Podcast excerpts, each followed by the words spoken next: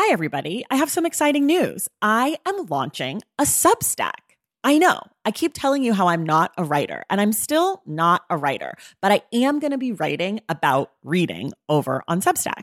The Substack is called Unstacked, and you can find it at tracythomas.substack.com. There will be free options every Friday. There'll be a bunch of weekly roundups, announcements, all the shit I'm into.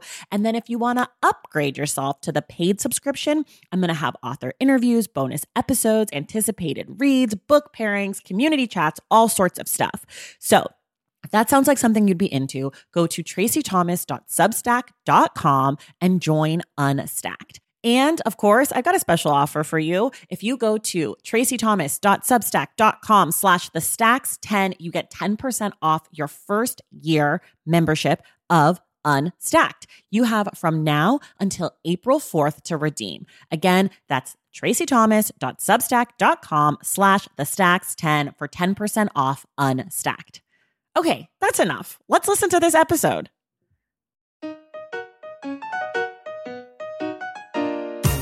We're back with another episode of The Stacks. I'm your host, Tracy Thomas, and today on the show, I'm talking with Samantha Irby. Samantha is the author of Meaty and We Are Never Meeting in Real Life, and her latest book is a collection of comedic essays called Wow, No Thank You. The essays are as hilarious as they are insightful, and we talk today about why Samantha's work is so relatable, how she balances having a private life and writing essays that end up being extremely public, and a whole lot more. As a reminder, you can find everything Samantha and I discussed today in the link in the show notes. Okay, let's go.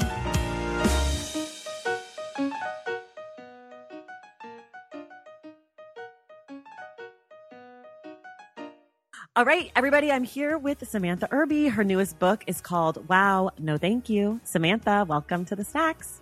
Thank you for having me. I'm so excited. Me too. um, me too. to be talking to someone other than the people who live in my house. Yeah. I'm so excited to be talking to you.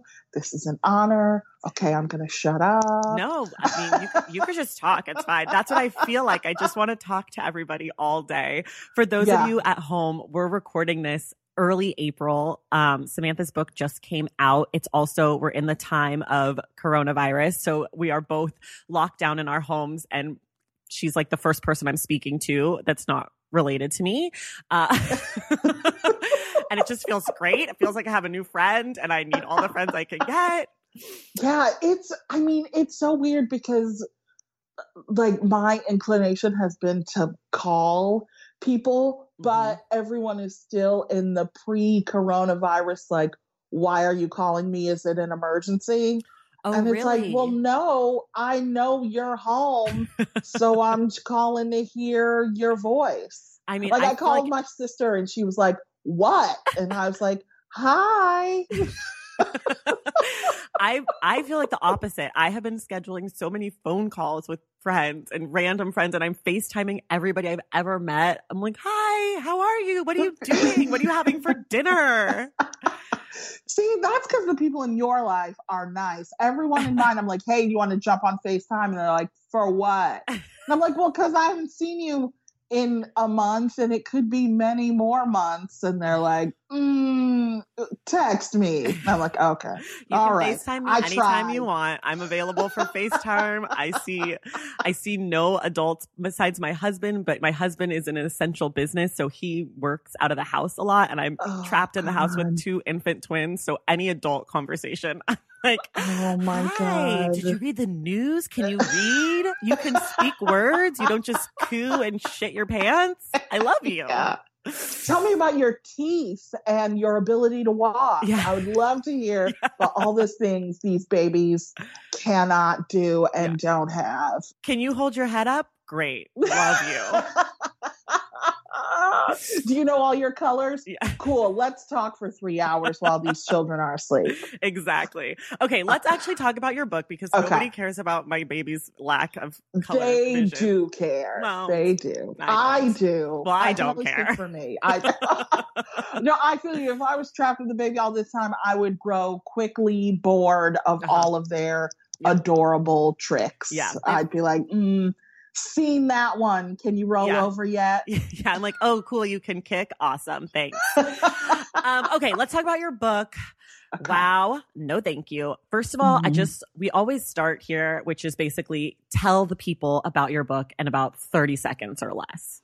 Okay. It is a book of funny essays and comedy bits about uh, me and my anxiety and my extreme uh, disappointment in life. I yes, that's all true. Um, it's mm-hmm. very funny. I mean, you're you're one of the few people that I have ever read who writes funny and it reads funny even when I'm not listening to it or reading it out loud. Like I can hear the ah. jokes even in my head. And I think that's so hard. So what I'm curious about is how do you approach writing funny? I think Oh, so I think uh, I know that's like a really like, huge like, question, but like, what do what yeah. do I do? Um, so I think when I'm writing, it's really, and sometimes this comes across, this becomes very evident to me when I record the audiobook that I write in a very stream of consciousness mm. style um, that should be better punctuated so that I can breathe in the right parts. Um, but it truly is just like, you know, my brain kind of unspooling itself on the page. And I always just try to make myself laugh. I'm like, what is the most absurd piece of this thing I want to say? Or what are the absurd angles I could take on this? And how can I write about them while also making myself laugh? So I usually just I have an idea for a thing. I come up with the ending first. Like I always know how it's going to end. Mm. Like, but I will, I cannot write a thing if I don't know where it's going. Mm. I had a couple of things that I started for this book and I couldn't figure out how to wrap them up or what I wanted to say. So they didn't make it in. And then we'll see if I'm still interested in them or if anyone wants to buy them in, the, in the next collection if I can figure it out. But usually it's just like I have an idea, I know where I want it to go, and then I just kind of like let everything out right. on the page. Well, that's such an interesting idea. I, am curious then, how do you sell a book of essays? Do you sell like four essays and then say, I'll fill in the rest? Or do you have to pitch all of the essays, or how does that work? Well, so with my last original book, we're never meeting in real life. I I had put out a book. I put out my first book, Meaty, on an indie press. Um, you know that sold like 13 copies, or no, actually, it did. I shouldn't sell myself short. It did pretty well considering that it was like done on a small regional press. And my agent found that book and like reached out to me because I didn't have an agent or anything when I did that and was like, "Hey, I love this. Have you thought about doing it?" Um, again on a big publisher and i was like absolutely not. Uh, but then he like talked like he convinced me to do it again. So we had kind of that book as an example and i wrote four i wrote a full like detailed outline like 12 15 potential like essays or pieces and then i wrote four of them like I had four fully fleshed out. This is my style. Like this is variations on my style. This is what I want to do. This is what the rest of these would be like. Went to my agent, like put everything together. He tightened them up. Um, he wrote like a cover letter and then sent those out to editors. And then he just waited for their feedback. And there was like kind of a little auction, I think. We had mm. a few places that were interested. Yeah, it was pretty it was pretty exciting. Uh, we had a few places that were interested, and then we, frankly, we went with the one where I I loved I loved everyone that I talked to. Like I anybody who's excited about me, I'm excited about them. Yes. So I was like, yes. I love you. And then the next call, I was like, oh my God, I love you too. so we ultimately went with the place that was offering the most money, of course. Um, and and then I then that book came. I wrote the rest of the book, and then it came out. So for this one, we didn't. I didn't have to do much because that one sold really well, mm-hmm. and like they were like, okay, uh, stay with us, please. uh, uh, we'll. This is the amount of money we'll give you. Just give us an idea of maybe what you would do. And I because I'm a troll was like, what if we just gave him a paper that was like, same old soup, just reheated? And my agent is like, uh, no, this is a professional business. You have to write some shit down.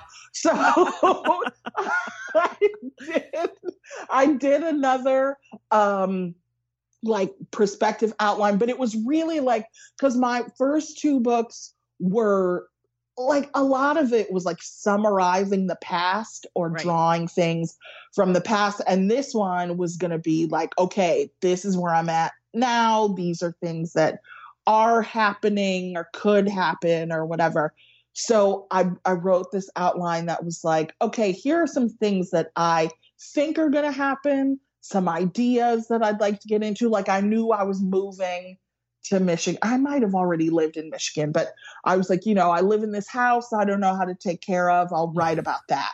And um, I, you know, I, what else? Like I live with these kids.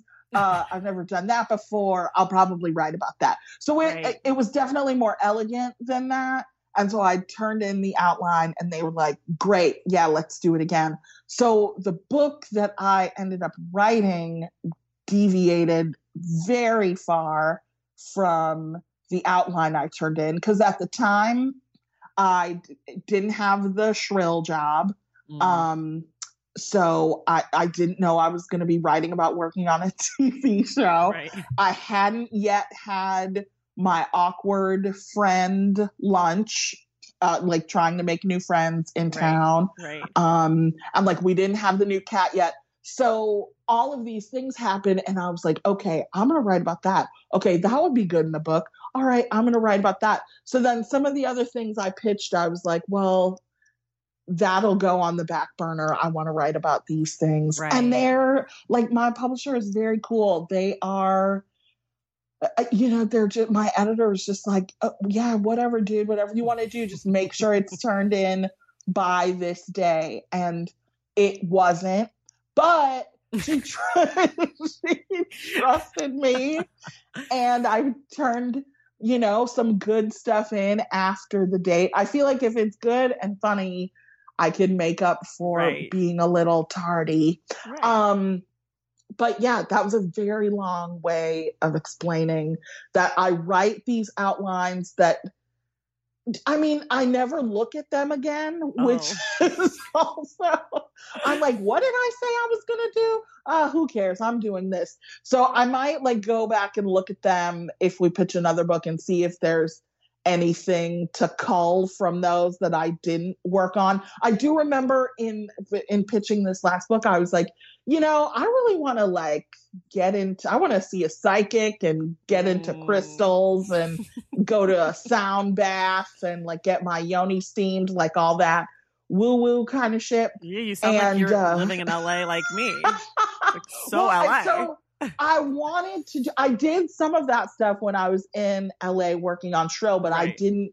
I didn't get to all of it.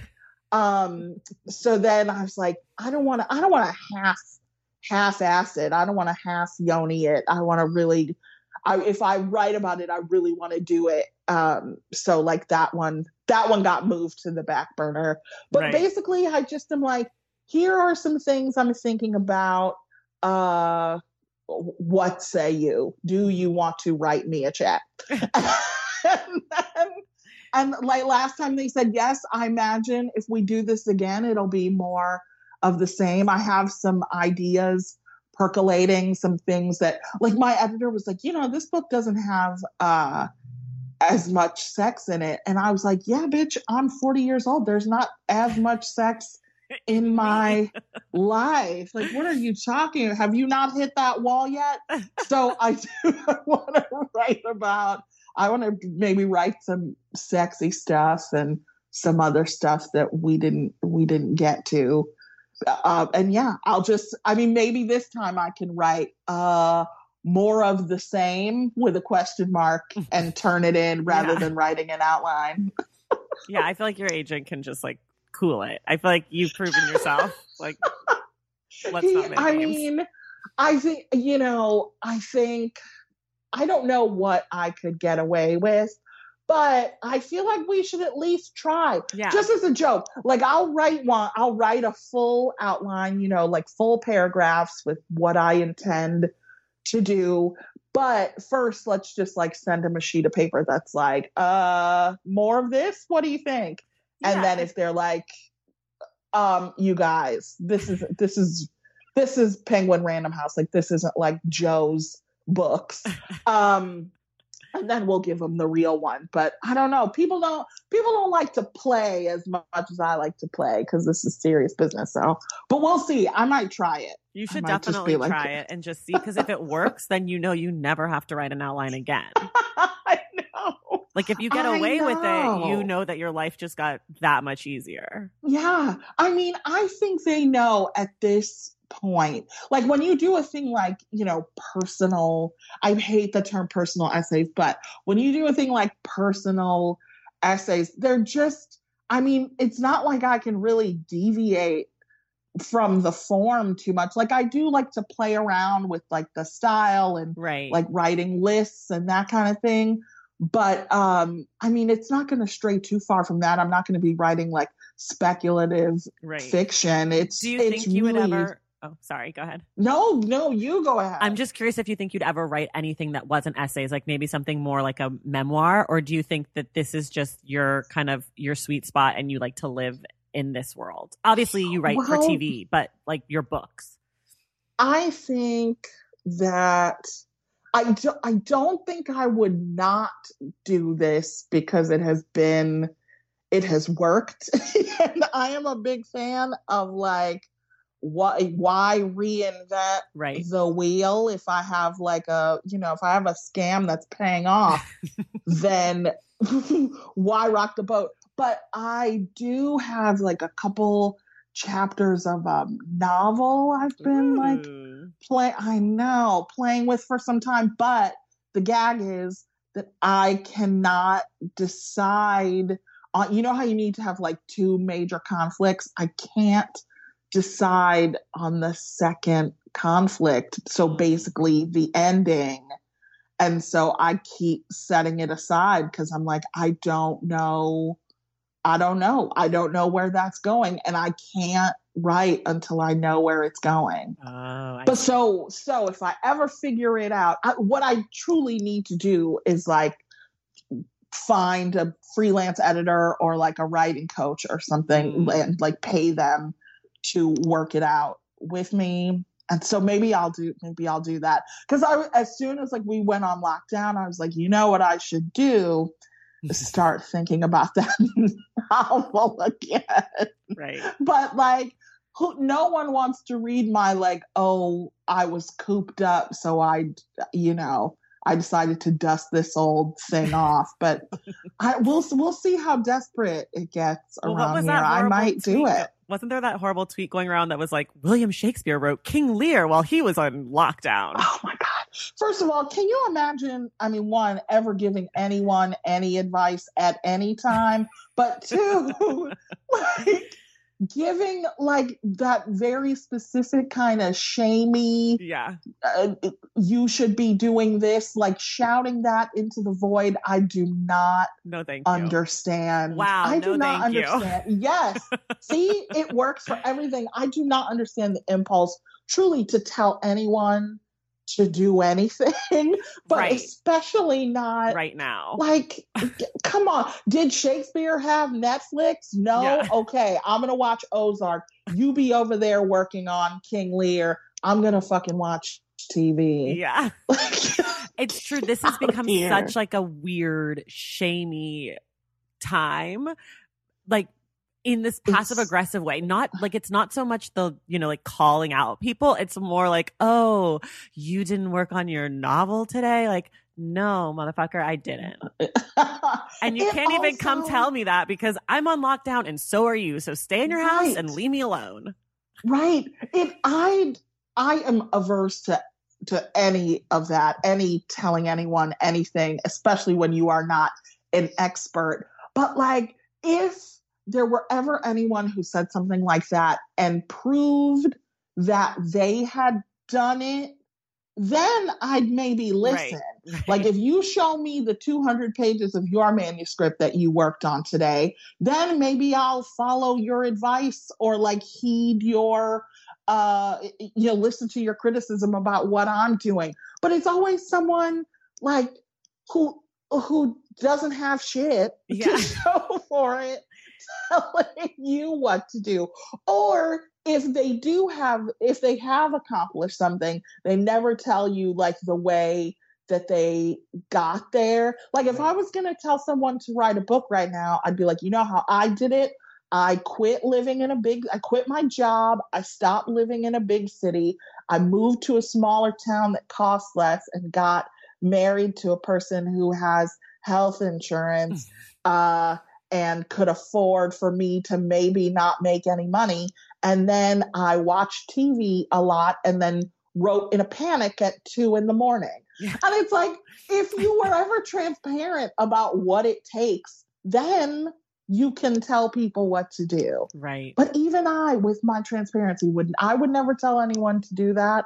Move to a town with no Thai food? No way. but that's what I had to do. That's what I had to do. Kalamazoo sounds terrible. It, I, it's so cute. It's very cute. There are two universities, and it's like progressive. But if you are a fan of international cuisine, there's good Indian food, Okay. good Mediterranean food, Okay. but like, mm, ain't no Thai food, no Filipino food, Mm, no Laotian food. You know, like all the stuff you just take for granted, Right. like living in a big city. It's Right. like, no, none of that. Ugh, None of that. that's But you tough. can get like craft cocktails, and there are lots of breweries. Okay. So I don't want to hate. I don't want to hate on it, but that the sacrifice that I made was like delicious larb from a Ugh. restaurant. So good. So good. Uh, I, I I don't know if I could do it, but you're a better person than me, It- I'm- obviously. it's so. hard. but It's you have a book now. You have books I out in the world because of it. So it's a Yes. trade off for sure. Yes. Taking care of your health isn't always easy, but it should be at least simple. That's why for the last three plus years, I have been drinking AG1 every day, no exceptions. It's just one scoop mixed in water once a day, every day, and it makes me feel nourished and strong enough to tackle whatever else might come my way. That's because each serving of AG1 delivers my daily dose of vitamins, minerals, pre and probiotics, and a lot more. It's a powerful, healthy habit that's also powerfully simple. The nutritional insurance that AG1 provides has been vital to keeping me productive and focused. It helps me cover my bases in just about the time it takes to fill a glass of water, scoop in one scoop of AG1, and then drink it. So I don't know, 75 seconds? With the perfect mix of vitamins, probiotics, and nutrients from Whole Foods, I'm not stuck trying to assemble it all by myself, which would have considerably worse results. AG1 saves me all the time and hassle, and it has made such a difference in my overall mood and especially my gut health, among many other things. But don't take my word for it. Go ahead and try AG1. Let me know what you think. Whether you notice you're needing more nutrient support than you're used to, or you just need an edge for a tough workout, AG1 can be the ticket. If there's one product I had to recommend to elevate your health, it's AG1, and that's why I've partnered with them for so long. If you want to take ownership of your health, start with AG1. Try AG1 and get a free one year supply of vitamin D3, K2, and five free AG1 travel packs with your first purchase exclusively at drinkag1.com slash the stacks. That's drinkag1.com slash the stacks. Check it out. Across America, BP supports more than 275,000 jobs to keep energy flowing. Jobs like building grid scale solar energy in Ohio and producing gas with fewer operational emissions in Texas. It's and, not or. See what doing both means for energy nationwide at bp.com slash investing in America. Hey, it's Kaley Cuoco for Priceline. Ready to go to your happy place for a happy price? Well, why didn't you say so? Just download the Priceline app right now and save up to 60% on hotels. So whether it's Cousin Kevin's Kazoo concert in Kansas City, go Kevin, or Becky's Bachelorette Bash in Bermuda, you never have to miss a trip ever again. So download the Priceline app today. Your savings are waiting Go to your happy place for a happy price. Go to your happy price, Priceline. Does your wife and or her children or your family or anybody how do they feel about you writing super personal stuff that includes them are they totally down or are they sometimes like can you actually not do that well the her kids because they are not mine I don't go into detail about anything they do or say. And it's a shame because they're funny and bad and their fights are hilarious. Right. I mean, I really, I'm obsessed with like sibling dynamics because I have sisters, but they're like 20, 17, and 15 years older than I am. Right. So it's not like really having having right, sisters. It's like having four moms. So they the fights they get into, I'm like, man, I really are like listening to them talk to each other when they don't know you're listening is like really hilarious. You're gonna find that with your twins and you're gonna wait. it's so good. It's so good. So like there are there are times when I'm like, oh, I wish I could write this down. But my biggest nightmare is like 10 years from now, one of them coming to me and being like, hey, that time you wrote about, you know, fill in the blank uh really destroyed my childhood right and i wish i wish you hadn't chronicled that for the whole world so i if you ask them they'd be like yes i'd like her to write in excruciating detail everything i do and say that's like charming or funny or interesting but i don't because they're i can't make that choice for them to be public people like right it can't be on me. Like they are, I don't post them online or anything. Like they have parents for that who can do that. Mm-hmm. I don't ever want that to be me. My wife, whose privacy I destroy mm-hmm. uh, mm-hmm. every day, knew what she was getting into. She reached out to me after she read uh, my first book and told me how much she loved it. I'm like, that book is like disgusting and exposes all of my secrets. There's no way you can read that and be like, mm-hmm, sweetie, you're not allowed to. No, no. She knew. Right. She knew. She knew what she was getting into. So I do give her the courtesy. Honestly, you know the thing she has a problem with the most is when I uh like when I for comedic effect like make her more hippy dippy mm. than she actually is when I'm like, you know, she fills the car with granola. She does, but she'll read that and be like, you know, I don't make my own kombucha. And I'm like, well, you used to. Uh, and it's funnier to say that you do. So that's that's going in. But right. I do give her when I write about her. I don't. I try not to let anyone read anything I've written before I turn it in to the editor because it really like gets in any sort of critique or criticism like kind of clouds mm-hmm. my like I can't forget it. Um but I do when I mention her I I am like here you can you can read this. Don't tell me what you think. Just tell me if uh, there's a representation of you that feels too untrue. Right. And so that that's our that's we we have struck a balance. I don't think she's ever asked me to change anything though. Right. She'll be like, I would I do not wear overalls that much. And I'm like, actually you do. oh my I'm trying to get more into overalls, so maybe she and I need to sit down and have a talk about uh, overalls. You should. She has been wearing. She just got a new pair of Dickies overalls, okay. and uh, they're I mean, they're very cute. She was in the garden the other day wearing them. And I was like, you know, this is like a horror movie looking out, watching her in her overalls and like garden shoes because like she has special, you know, rinsable clogs Right, for course, gardening. I'm like, I don't know how this is my life, but those those overalls are cute. do you ever find that for yourself, do you ever get self conscious or embarrassed or nervous before you publish something where you know you've talked like in detail? Because you get really, you know, personal, which I think is what makes people really connect to you and relate to you is that it's kind of like no holds barred. But do you ever feel like when you're writing it, I definitely shouldn't be saying this or like this is TMI or does that ever cross your mind or is, are you just like, I'm an open book and this is me? Sometimes.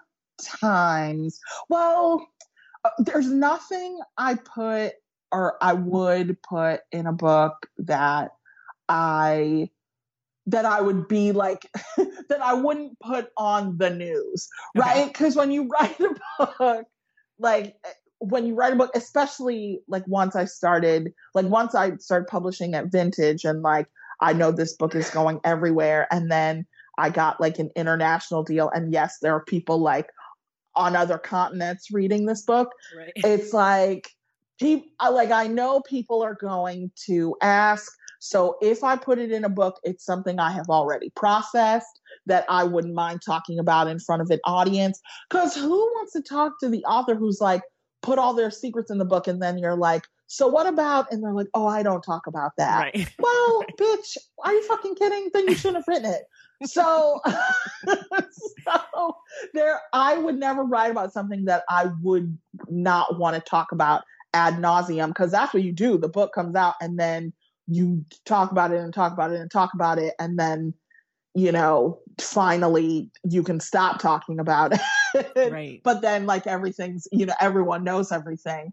Sometimes I, think because if I ever got any fee- feedback that was like, I mean, first thing, like my parents are dead, so there's no like family pressure Right. to like keep all the like. There's no you're gonna embarrass us or Right, right, I don't have any of that kind of pressure.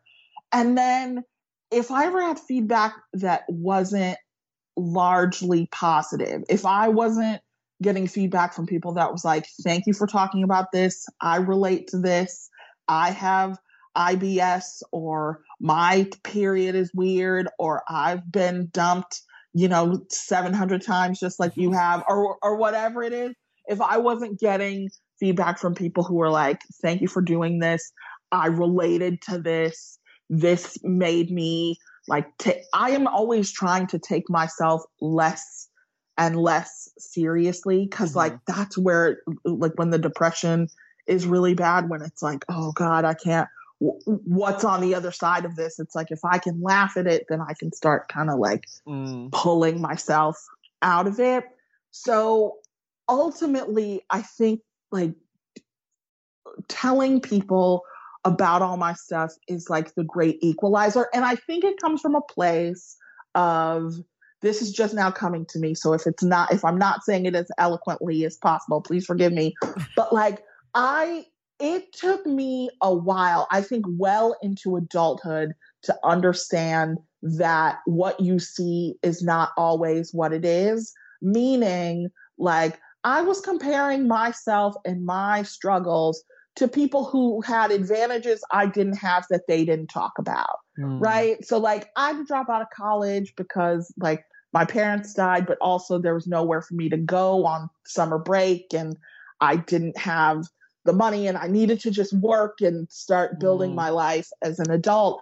And it's like I can't feel bad about my friends whose parents like paid for them to go to Yale. I'm not mad at them, but I also can't compare myself to them. And so I think when I got to the point where I was like, oh, people have all sorts of secret advantages. Like people, many people I know are living in houses that their parents bought or that their parents at least helped for the down Mhm. payment with.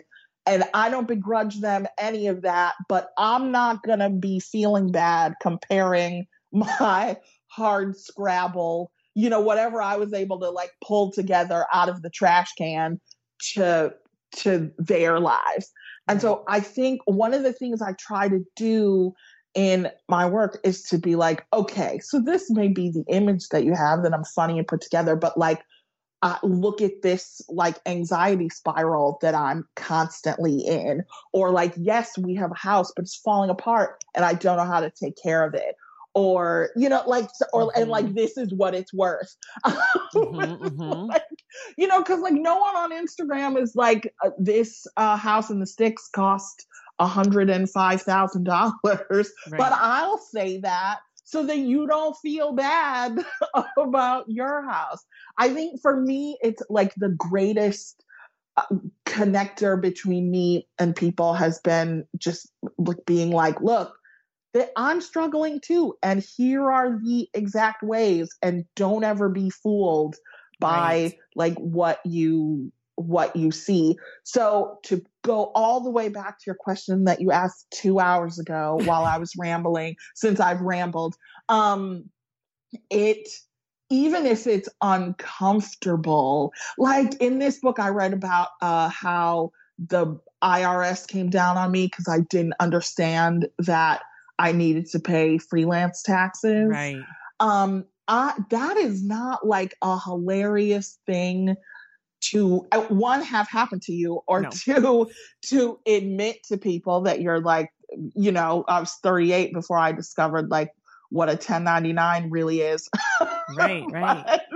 And, and that like the government dips into my bank account every month because like i didn't understand a fundamental part of being an adult like a self-employed adult. Um but it's like someone somewhere is reading that and being and either being like, okay, I need to learn how to pay my freelance taxes. Yep. Or is being like, oh look, they, this this happened to me too. I can relate to this person. I feel like there are there are far more people who like if we are just honest about the little ways in which we are struggling i think and it's so like hacky to talk about like social media or whatever but we do get a front row seat to the things people want to show us and that's great. I love i love a curated like you know beautiful feed as much as the next person but i feel like for me it's important to be like okay just out of frame is a pile of bills that I forgot to pay. And that's why like my credit score was 200. You know, right. you know what I mean? And I don't even think everyone has to do that. Like, I don't care what other people do, but for me, it feels like important. And I have always kind like even before I was writing, I've always been the kind of person who's been like, you know, this car I'm driving costs $600. So please don't judge that it doesn't have any heat or or whatever yeah. the thing was i was always like very transparent about like this is how i'm struggling do with that information what right. you will right but like but just know like who you're who and what you're dealing with yeah, I think I do think that is why so many people can connect with you. I think that that transparency, like you feel you feel like a friend or maybe not a friend but a teacher or a, a sibling or something there's a connection in your yeah. honesty because so few people are honest and open about the things that are kind of embarrassing or awkward yeah. or feel stupid in the moment and then you realize oh nobody's doing this right. You know, like Samantha Irby's not doing this right. I'm not doing this right. Turns out this is an yeah. impossible task. So I do think that you're definitely on to something with that. I want to talk about the title and the cover of this book and all of your books because mm-hmm. I know mm-hmm. that you did Meaty and it was with another publisher, but then when it came out again with Vintage, it was kind of it all they all match the 3 of mm-hmm. them now. How did mm-hmm. that how does how does that come to be for you?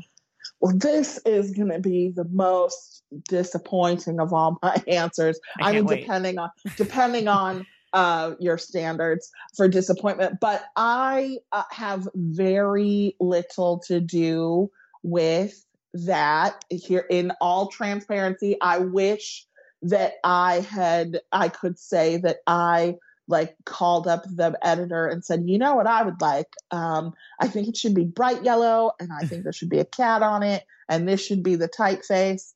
Uh-uh. They had a they have an art director and a designer who um they sent uh, so We're Never Meeting was my first book with Vintage and my editor at the time was this woman named Andrea who I really loved. Um but then she what is she doing now? She quit to be a writer. Oh. So I was sad to lose her, but but I'm happy to read whatever she's going to put out in the world. Anyway, so the the designer and the art director sent the cover to Andrea, and Andrea's like, "Hey, this is the cover. We really like it. What do you think?" And I initially was like, I don't know, man. Like, is that really like? I was like, oh my god, are people gonna think like I'm a weird cat lady, or like, do is it? I mean, does it vibe with the stuff I've said?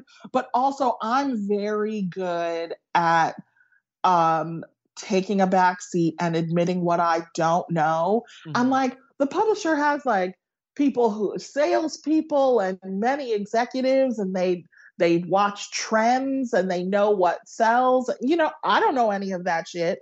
So I was like, okay, you think uh, like everybody voted and yellow cover with the slimy cat was the was the decision great so then when they got meaty i was vote i voted for um a like a different because the original meaty has a kind of wild looking chicken on the mm-hmm. cover.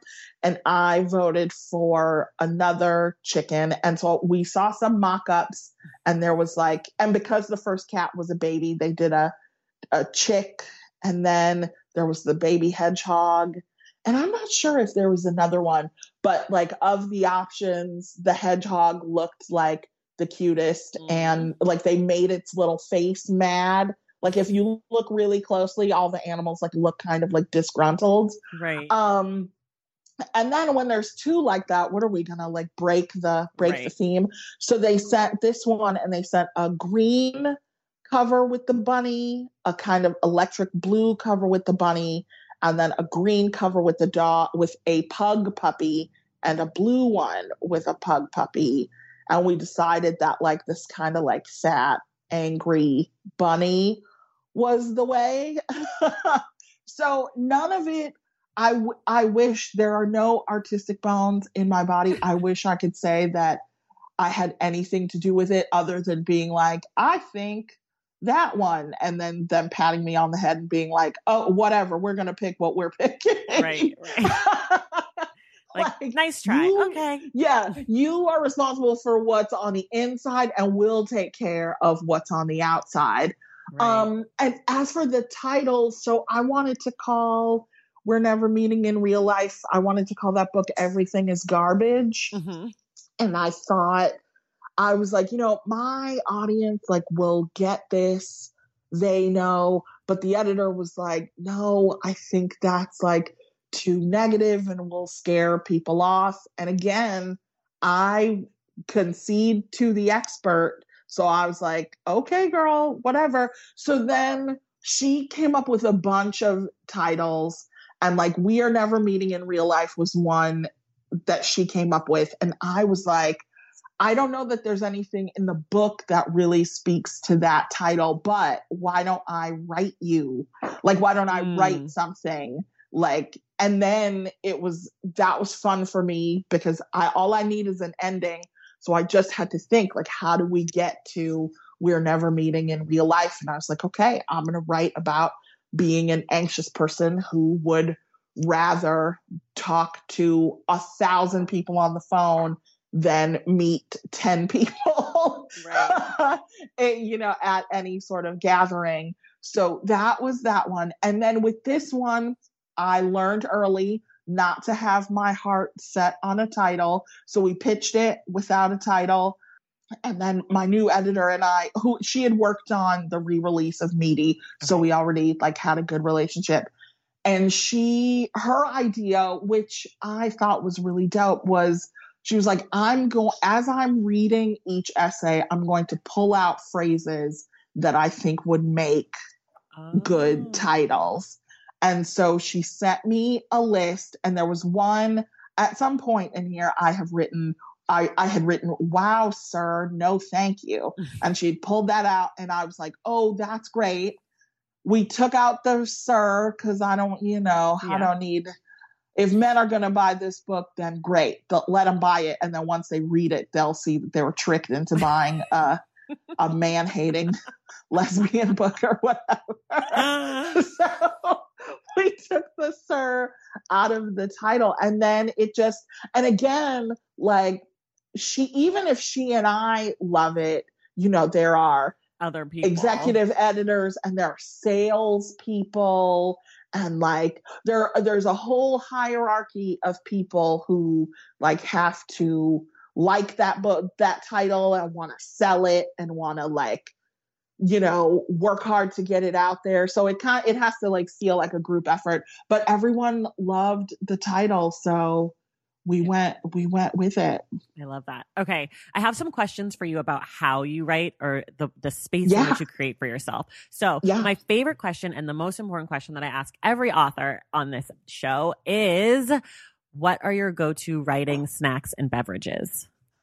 oh my god well beverage number one diet coke Yes. I don't know what sort of crack cocaine they put in there, but it is it's so good. I don't even want a regular Coke No. ever anymore. I Never. mean it's there is nothing oh and my okay if we really want to get uh super insane about it my we definitely I do. like to get I like to get the um tiny I think they're called like the sip cans. yes. They're like half size. I have some in my home currently. Oh, Very God. Okay, important then you know. coronavirus quarantine beverage. Had one for lunch today with my Kraft Oh, macaroni and cheese. Don't mind Oh my me. god. It's so good. And those little sippy cans are like just the right amount to stay cold Mhm, the mhm, entire mhm, time. mhm. So I find sometimes with the big, like I just want it to truly like feel like I swallowed lightning. Like I just want it to be cold and like very crackly against my throat. And so those little cans are like the perfect amount for it to be cold and like cause you to seize uh, seize up yeah. because it's so like sharp. It's like swallowing knives. So that's my beverage. And my snacks. So sadly, I just had to like, I didn't have to, but I decided to go gluten free, which is a thing. I'm I don't have celiac disease um because you know we tested for that with Right. all my uh, my IBS stuff. But I had this nutritionist who was like, you know, just try it. Some people have gluten sensitivities Mm. which you don't find until like you eliminate them. So I was like, okay, you whack job, I'll try it. And then I did it and like my guts were like, yay. It was like Mm. even like eating cheese or milk because she was like sometimes a gluten sensitivity will make a lactose like will create a lactose sensitivity please everyone i'm not a doctor. I don't even know if this lady is a doctor. Don't follow this is not medical advice. This is just something i'm doing. But i stopped eating gluten. And so that was very like sad. So i i switched to i eat these things i used to eat pretzels. I'm like peanut butter peanut butter pretzels. Mhm, mhm. um but now i eat these crackers called nut thins and they are just like salty. They're little discs that are like made of nuts they're very crunchy and they're very salty and delicious also i really love terra chips Oh those yeah, like yeah, yeah. The like y- like the beet sweet yeah, potato the beet, that- beets and sweets is delish. oh my god i had a i had some of the mediterranean kind Mhm, mhm. earlier. So good. And my other gluten free snack. So the thing about going gluten free is you have to kind of like erase from your memory what actual like cookies and shit is supposed to taste like. Otherwise, you'll just be disappointed. Mhm. Like it's like this is good for a gluten free, you know, for Yeah, like something yeah, made yeah. of rice flour. So the Tate's gluten free. Both the chocolate chip and the oatmeal raisin are incredible. They're super thin and they're very crispy. And I'm usually not like a crispy Yeah. cookie person, but these they're so damn good. They are very, very good. So Tate's, uh, Terra's, and Nut Thins. Okay. Those are my three. And then when you're writing, are you able to like listen to music? And what sort of stuff were you personally reading or watching or listening to while you were kind of making this book happen? What was in your cultural lexicon, if you will? I listen only to slow, depressing music when I'm writing. I like to put one sad song on repeat Oh my in, in my headphones so that it becomes okay. So it can't be upbeat because then I'll like sing and dance. right, sure, of course. And if the song changes, then my brain is like, what's this song? I see. What's this song? I have to create like a wall of sound. Is that per for- essay or is that for the whole book?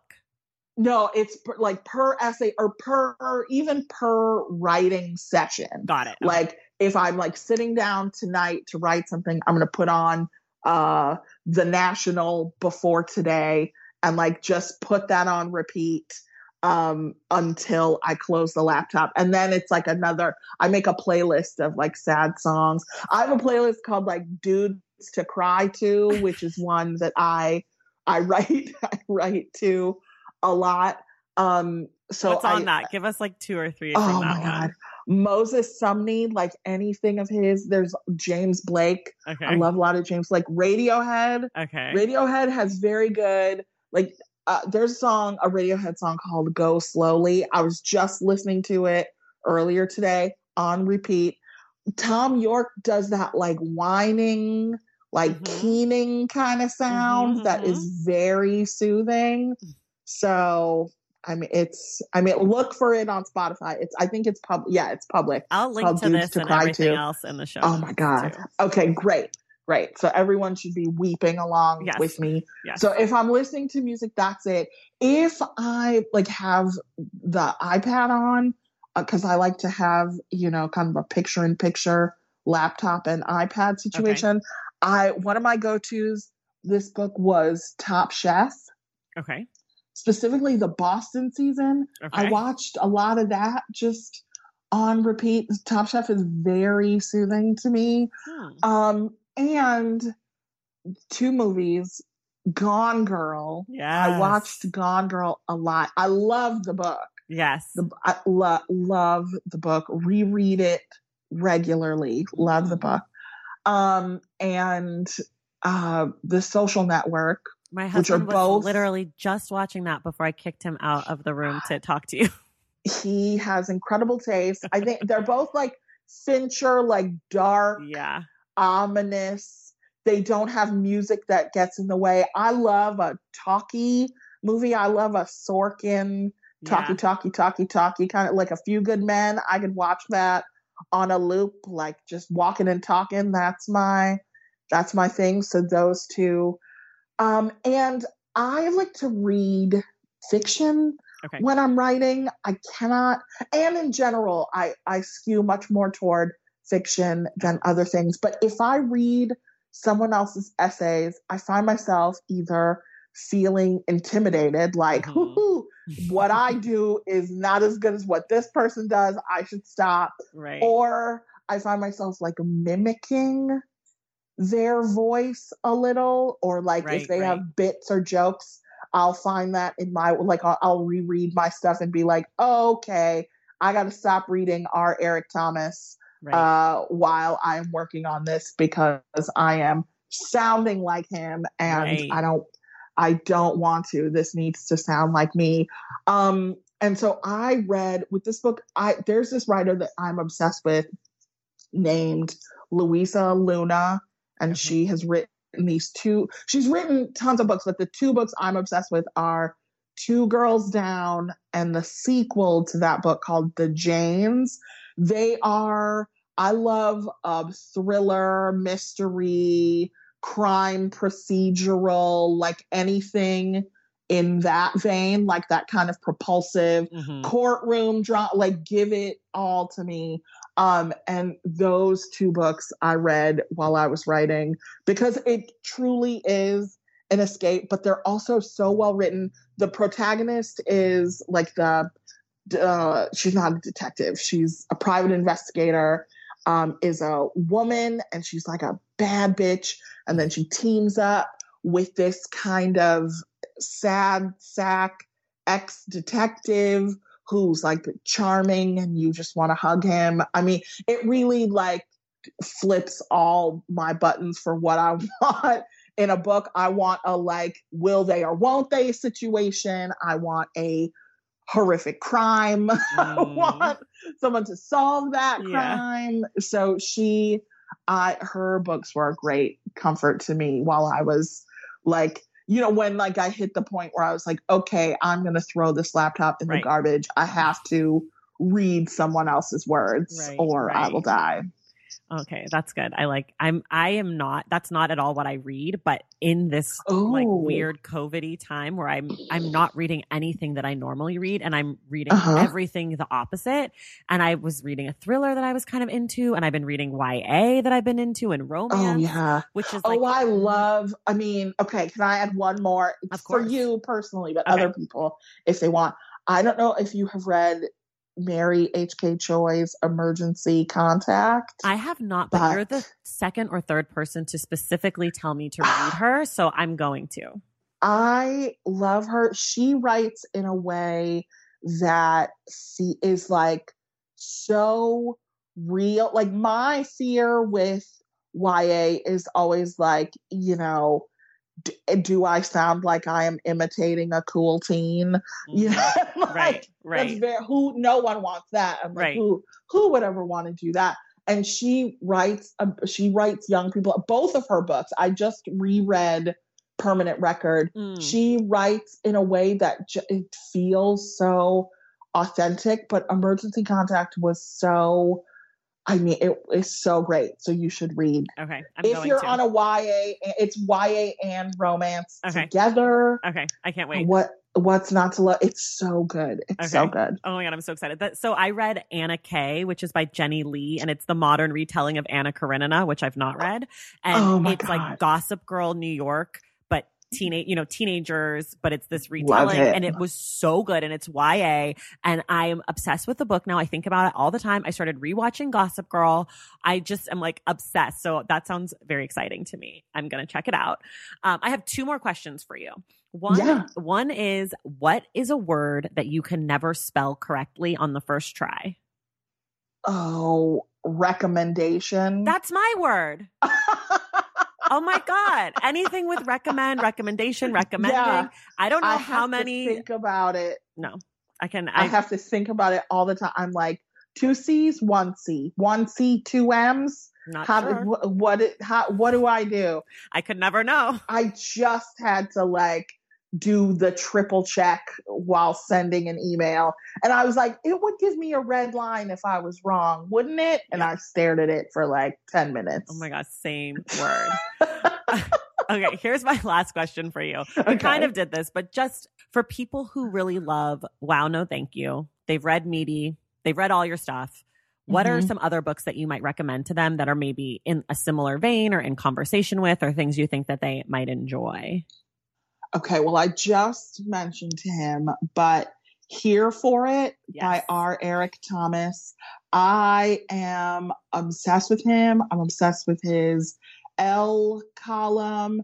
He writes a newsletter Yeah. that is so he is so funny even like like sometimes i'll message him on twitter and he is oh god he's so funny um i can't date jesus by Yes. michael arceneaux Oh my gosh. oh my god he has a new book coming Yep. out Next next, week. week, Mhm. I, I, I, I mean, Michael is truly like, I don't know. I just, we have gone from like, I, I shouldn't say we. I have gone from like breathlessly following him on Twitter to like clawing my way into a friendship with him. he is he's so good and he's so good at like analysis and journalist i also am like extremely intrigued and impressed by people who can um oscillate between like real journalism Mm-hmm. and writing about themselves i can't if i do like i wrote a thing for time magazine about lizzo Mm-hmm. and when they asked me to do it, I was like, you know, I don't do journalism, right? and they were like, yeah, that's what we want. You can write it in your style. And I was like, okay, because otherwise I would have turned it down. Like, I do not know how to do that. So, with, or at least do it without being really snarky and personal, which may as well be first person. So, Mhm. him, anything Michael Arceneaux, he is incredible. I'm trying to think what else is Those are literally. I'm currently reading the new Michael Arceneaux, and my next Oh. read is the R. Eric Thomas, which is. Just, Oh, good. I'm in a. I'm in. A, I'm in that zone right now. good. Those were two that I read as soon as I finished mine because I Okay. couldn't Read them like I during. couldn't yeah I couldn't read them during and uh, so as soon as I was done I was like okay my two boyfriends are up next and they're so I mean they're so funny and good they're both black gay men but they're like extremely they're extremely different like Michael is from Houston Yeah. and R. Eric is from I think from the East Coast. I don't want to mess up the city, so I'm just gonna say East Coast. but like those are two books that I think like would be if I was gonna put a care package of um essayists who think they're funny uh, together, it would be my my book, Eric's and Michael's for sure. Amazing. Well, Samantha, thank you so much for being here. I, I'm so Thank grateful for to you for joining Oh, us. of course. And everybody at home, her newest book is called Wow, No Thank You. It's a collection of essays. You can get it wherever you get books. I encourage you to support your local independent bookstore, but you can get it anywhere you get your books. And thank you so much. Thank you for having me. This was great. And we will see you guys in the stacks. Thank you all so much for listening, and thank you to Samantha for being my guest and to Angelina Venezia for helping coordinate this interview. Remember, the Stacks Book Club is reading Trust Exercise by Susan Choi in April, and we will be discussing the book with Brandon Taylor on our episode on April 29th. Find everything we discussed on today's show in the link in the show notes. For more from the Stacks, follow us on social media at the Stacks Pod on Instagram and at the Stacks Pod underscore on Twitter, and check out our website, thestackspodcast.com. Make sure you're subscribed to the show wherever you get your podcasts. And if you're listening through Apple Podcasts, please, please, please take a moment to rate and review this show. Our graphic designer is Robin McCrite, and our theme music is from Tagirijus. This show was created and produced by me, Traci Thomas, and I will see you in the stacks.